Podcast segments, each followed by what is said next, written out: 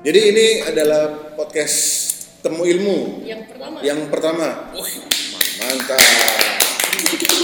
Lumayan kita dihadiri oleh sekitar 42.900 kepala keluarga.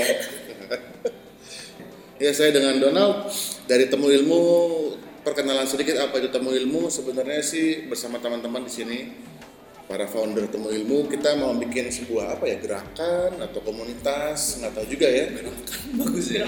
Paguyuban. atau grup.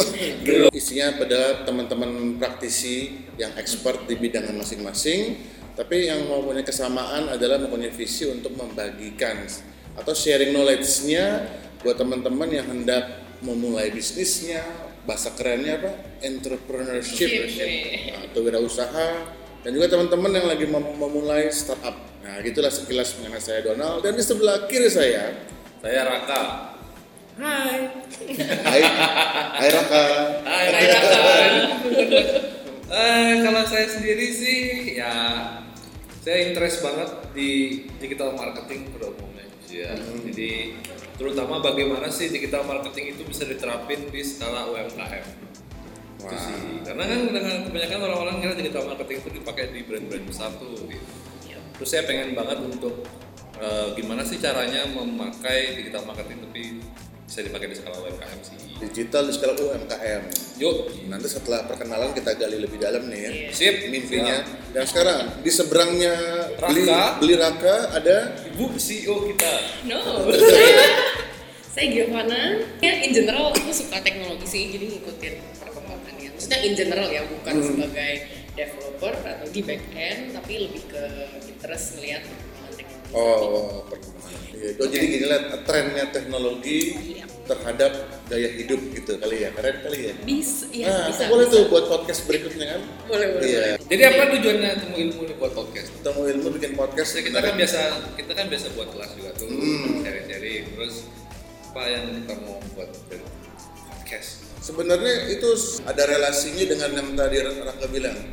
Gimana supaya digital ini enggak hanya identik atau miliknya big brand Brand, atau iya. perusahaan besar, tapi gimana bisa mulai dari kelas mikro bahkan mikro kecil dan menengah tuh bisa juga akrab dan menjadi digital marketing bisnis gitu kan. Itu sebenarnya sih. Benar. Nah kalau dari sisi teknologi gimana? Memungkinkan nggak? Kan sebagai pengamat teknologi nih, Aduh, kalau saya bilang kalau teknologi sebenarnya memungkinkan tapi SDM ya. SDM. SDM. Wah, Karena- tuh pas banget itu. Iya SDM. Hmm. Soalnya itu butuh waktu ya. Maksudnya kita yang lahirnya dulunya nggak terekspos dengan teknologi itu kan butuh butuh banyak em, apa namanya butuh belajar untuk gimana sih udah sampai mana gitu kan teknologi cepet banget nih kita aja yang terlahir sudah terekspos aja agak ketinggalan saya sendiri merasa ketinggalan gitu dengan saat ini Iya nih ada satu klien juga kemarin gitu kan, salah satu staffnya ada di sebuah penginapan, kita mau pak, kita tadinya kan bookingannya nyata pakai buku penggaris gitu kan. oh iya iya Sekarang iya, kita iya. kasih aplikasi, bingung bukannya bingung, saya nggak mau belajar, saya pilih resign. Loh, oh saya mengalami itu pak iya Apa iya tuh? iya iya jadi memang kayaknya ya digital teknologi bukan bukan masalah utamanya hanya di teknologi tapi di SDM, SDM tadi -nya. ya. betul itu besar. Jadi Hmm. ada company yang ngerasa oh saya nggak mau em, pakai sistem atau oh saya mau ganti ini pakai aplikasi ini. Saya dengan harga segitu saya mendingan hire orang lain.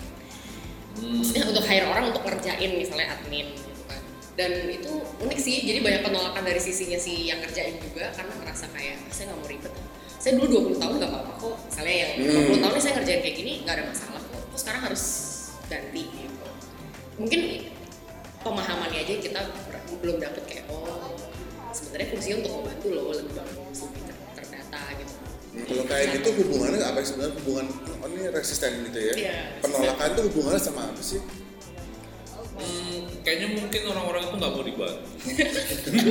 Tapi kan nggak mungkin orang Secara pasti mudah ya. ya. Padahal sebenarnya kalau kita bisa manfaatin teknologi itu kan sebenarnya banyak hal yang bisa kita betul lakuin kan. benar Maksudnya semua hal kalau misalnya bisa di automatically gitu. Karena Betul. kalau aku sih sendiri ngerasa ada beberapa hal yang komputer tuh jauh lebih hebat atau teknologi ya jauh lebih Iya. hebat melakukan daripada manusia. Iya. sebenarnya, gitu. Contohnya sekarang siapa sih yang di handphonenya nggak ada Instagram, ya kan? Iya. Atau nggak ada YouTube? benar Berarti teknologi sebenarnya bukan teknologinya yang masalah. ya betul Tapi giliran kerjaan yang mau dibantu, ada penolakan ada penolakan terus giliran kita tawarin digital untuk solusi usaha kecilnya mikronya menengahnya ragu-ragu yang saya tadi.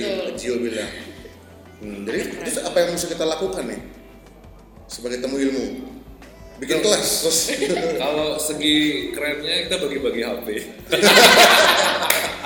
Ini kayak gitu loh cara cuma kan ya nggak mungkin kan. Iya, tapi iya. nggak tapi nggak mungkin bagi-bagi HP karena semua orang udah punya HP iya sekarang. jadi Iya, masalahnya di di di individu Individu. Kalau gitu kan mungkin individunya itu yang harus berkembang gitu. Nah, cara ngebukanya Nah. gimana ya kalau dia udah resisten gitu kan? Kalau kita mau mengadakan kelas, karena juga beberapa kali mau udah bikin kelas kita undang, ternyata mereka yang kayaknya ya itu kayak Jo nggak pak saya udah 20 tahun nggak pernah pakai sistem aman-aman aja gitu. Tapi ada nggak kasus akhirnya mereka mau gitu? Pernah nggak ngalamin? Saya belum pernah sih. Hmm. Kalau misalnya di dunia saya kan kebanyakan teknologi itu dalam bentuk bukan dalam bentuk hardware ya. oh iya tools ya Ah, ah, tapi dalam bentuk tools. Maksudnya kayak semua itu kan ya kalau misalnya kita ngomong keren-kerennya sekarang artificial intelligence. intelligence Wih. Uh, udah Kecerdasan tinggi. buatan. AI, machine learning, Iya, deep, deep learning. learning. Wih, Oh, banget. Jadi mungkin teknologi yang sifatnya hardware itu lebih mudah diterima kayaknya ya. Karena mereka mungkin ngerasa oh saya ngelihat nih barangnya ada gitu kalau software kayak ini ngapain sih fungsinya apa ya gitu kan padahal nanti data-data yang di belakang misalnya untuk dari sisi administrasi oh baru diproses dari di belakang kan mereka nggak notice itu di awal gitu ngapain sih saya pakai kayak gini. Dan harganya itu kadang-kadang nggak, Iya. maksudnya ya ada mungkin sedikit banget tools yang lifetime payment gitu. Jadi sekali bayar untuk hidup. Iya, Ini iya, nggak iya. perlu subscribe tiap Iya, bulan. setiap tiap bulan kan maksudnya ya berat juga Tapi sih. yang gratis juga banyak. yang ya masalahnya gratis juga banyak benar-benar Karena banyak banget yang gratis. Tapi kadang-kadang kalau orang ngerasa gratis itu kayak ragu ah, masa sih gratis gitu. Nah, ini kan ya bener masa sih sih masa sih gini gratis bukannya ini bayar ya udah langsung kayak ya giliran gratis salah bayar juga Bayar. salah Jadi kita ngomong bolak-balik akhirnya baliknya ke manusianya lagi kan. Iya. Nah tapi dalam beberapa kasus juga pada pernah menangani klien akhirnya mereka mau kok mau dan faktor penentu akhirnya itu biasa karena bisnisnya sudah terdistrupsi. Iya. ah Gitu. ya Memang harus ada- tiba-tiba margin profitnya berkurang. terlihat Nah, sekali ah, kok terganggu. Nah, ba- baru dah mau nggak mau dah, iya udah masuk ke digital. Iya. Ya kayak hal-hal simple gitu kan. Ya udah sekarang kita coba masuk ke e-commerce. Iya. Sebelumnya nggak mau gitu. Dulu buka toko rame. Iya. Paling rame satu kabupaten mungkin ya, nggak pernah mau. iya iya saya nggak mau apa itu Nggak mau. Cuma sekarang tiba-tiba toko-toko kecil, mahasiswa buka mulai Iya. kesaing. Jadi sebenarnya kesimpulannya juga sayang sebenarnya kalau teman-teman yang dengerin ini tunggu sampai terdistrupsi sampai terganggu Iya. baru mau Baru gitu mau. ya.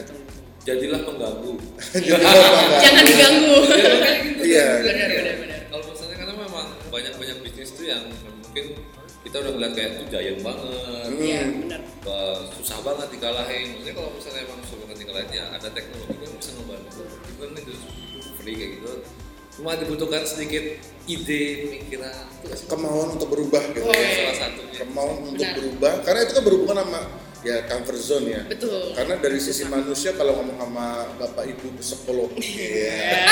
kan sebenarnya kan yang paling berat Iya, iya, manusia kan nggak pengen perubahannya. betul Iya. perubahan itu hal yang paling sulit diterima Betul. betul Wah, dalam sekali pembicaraan itu. asik nggak nggak nggak pengalaman pengalaman Pengalaman. Filosofi. tapi tergantung orang sih tergantung ada juga yang udah misalnya lebih senior dari kita tapi mereka masih ada keinginan untuk belajar ada yang muda aksesnya banyak tapi nggak pengen belajar Nah, sekarang kita coba asumsikan ya. Sekarang misalnya oke lah, mau nih, mau masuk nih, saya mau beradaptasi menggunakan teknologi baik hardware maupun software maupun aplikasi. Nah, kira-kira langkah pertama tuh apa sih?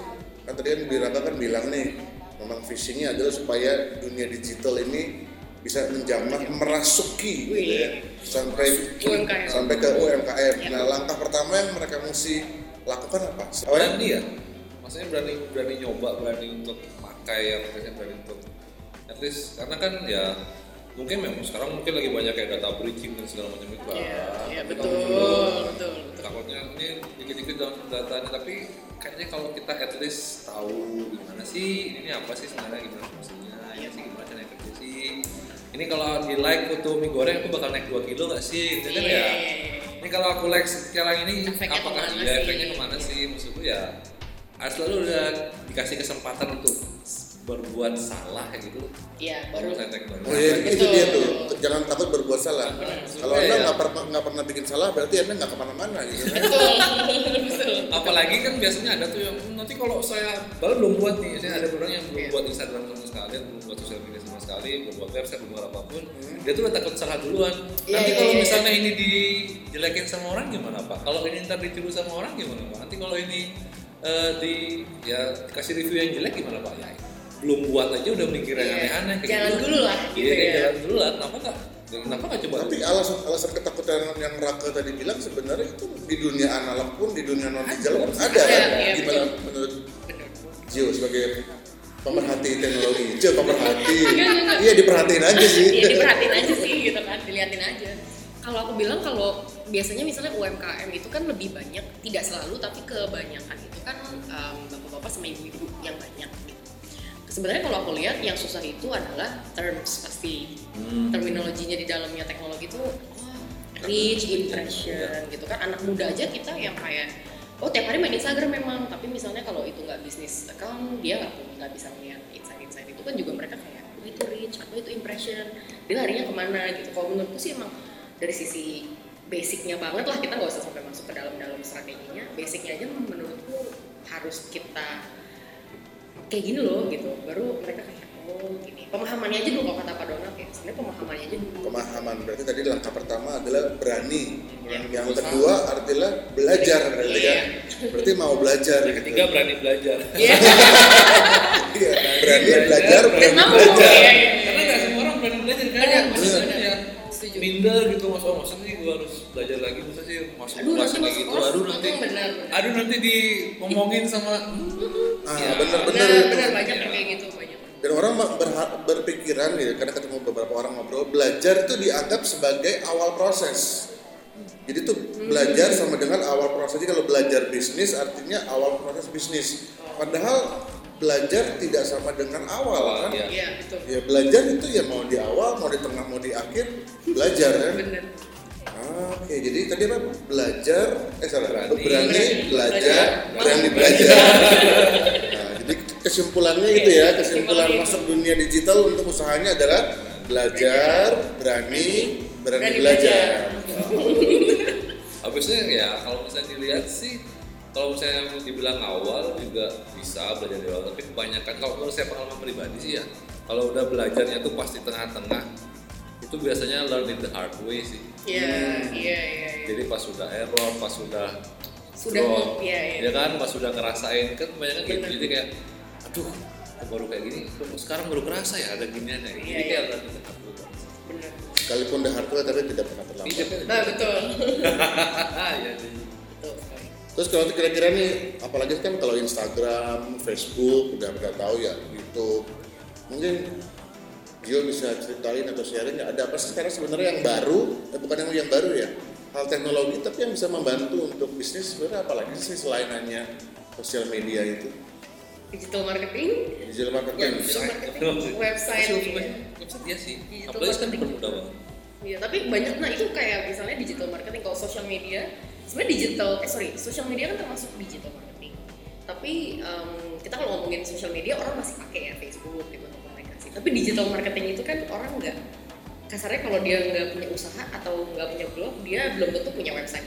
Nah jadi banyak banyak banget yang mikir website itu susah ya harus bikin sendiri ya mahal gitu kan. Itu salah satu maksudnya kita nggak usah ngomongin ke dalam-dalam yang lain-lain aja awalnya mereka udah takut duluan. Tadi bilang sebenarnya mereka udah kebanyakan takut udah nggak berani jadi nggak berani jalan udah jadi nggak jalan-jalan jadinya mungkin karena nggak dipakai sehari-hari ya Iya. sosial media tuh kayaknya lebih dekat ke personal use Iya. sih Memang Jadi tujuannya kan sosial iya. sebenarnya awalnya kan dengan website tuh maksudku ya mungkin beberapa waktu dulu sih zaman zaman Tumblr masih iya masih hits belajar ya gitu. Iya, jadi iya, kalau update status udah bisa langsung update Tumblr secara otomatis ya. Iya. Tam tumbler yang buat minum itu. Tumblr Eh, kayak gitu Tumblr. kan pakai kan pakai Mungkin yang denger ada yang nggak tahu. Oh, iya, iya, Tumblr.com gitu. Iya. ya Itu.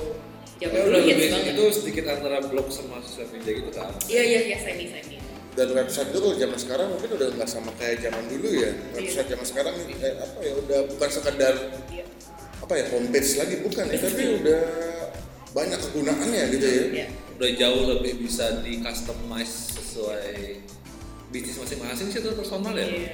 saya beneran kayak udah kita bisa otak atik dulu mungkin kan harus coding dulu kan. Iya. orang-orang mikirnya ah bisa harus coding A coding B harus Saya kan juga belajar di sana, saya ngerti gitu. iya apalagi kalau yang udah coding panjang-panjang Iya, kita baru makasih. bikin fresh nggak keluar apa-apa. Terus error, gimana nih? udah coding panjang-panjang lebar. Tapi ya sekarang udah dipermudah dengan ada WordPress ada Google Sites ada web design business site Iya. ya udah. Terus kalau ini soal apa eh ngomong soal website nih ada yang bilang bahwa yang udah ngerti ada yang bilang ternyata tuh website tuh kayak kita punya toko sendiri di dunia maya. Itu gimana tuh? Bener nggak sih apa kan katanya kan gini kalau punya toko kan kalau mau buka 24 jam susah. Tapi kalau ada website bisa 24/7. 24 jam sehari 7 Tujuh. hari hari seminggu gitu kan. Bener berarti bener juga dong ya bisa punya toko kan di sana. Kalau saya bilang bener sih, kita kayak kayak kalau di mall tuh kita kayak ngeren gitu kan. Maksudnya kita rent tempatnya. Hmm. Ya website kita juga kan kayak seperti maintenance. Sebenarnya iya sih.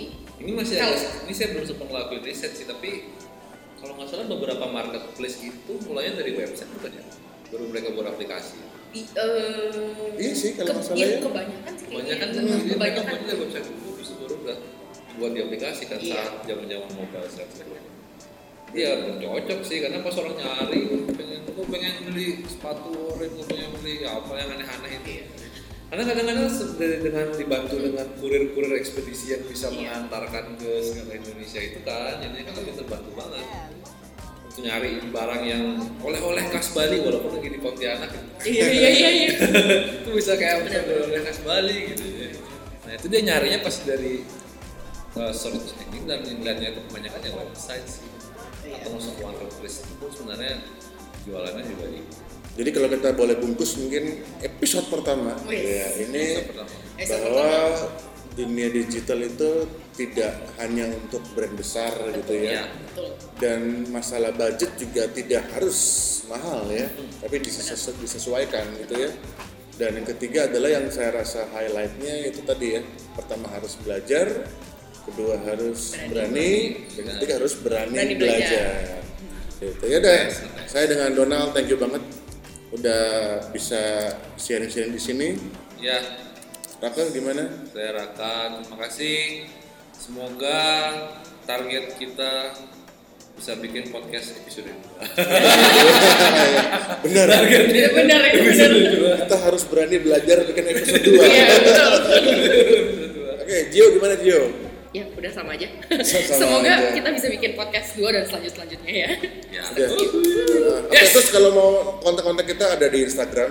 Iya. Nah, namanya Temu Ilmu langsung aja mau ada mau tanya, mau komen, mau marah, mau input, mau kritik, mau nyinyir bebas lah pokoknya. ngomongnya apa sih Kami tungguin atau ada request mungkin topik berikutnya Oh apa. iya boleh boleh boleh. Gitu. Oke, thank you banget ya. Terus kalau tutup podcast kayak pasti kita mesti ngapain sih tutup podcast? biasanya sih lagu-lagu Oh lagu. Oke deh, thank you.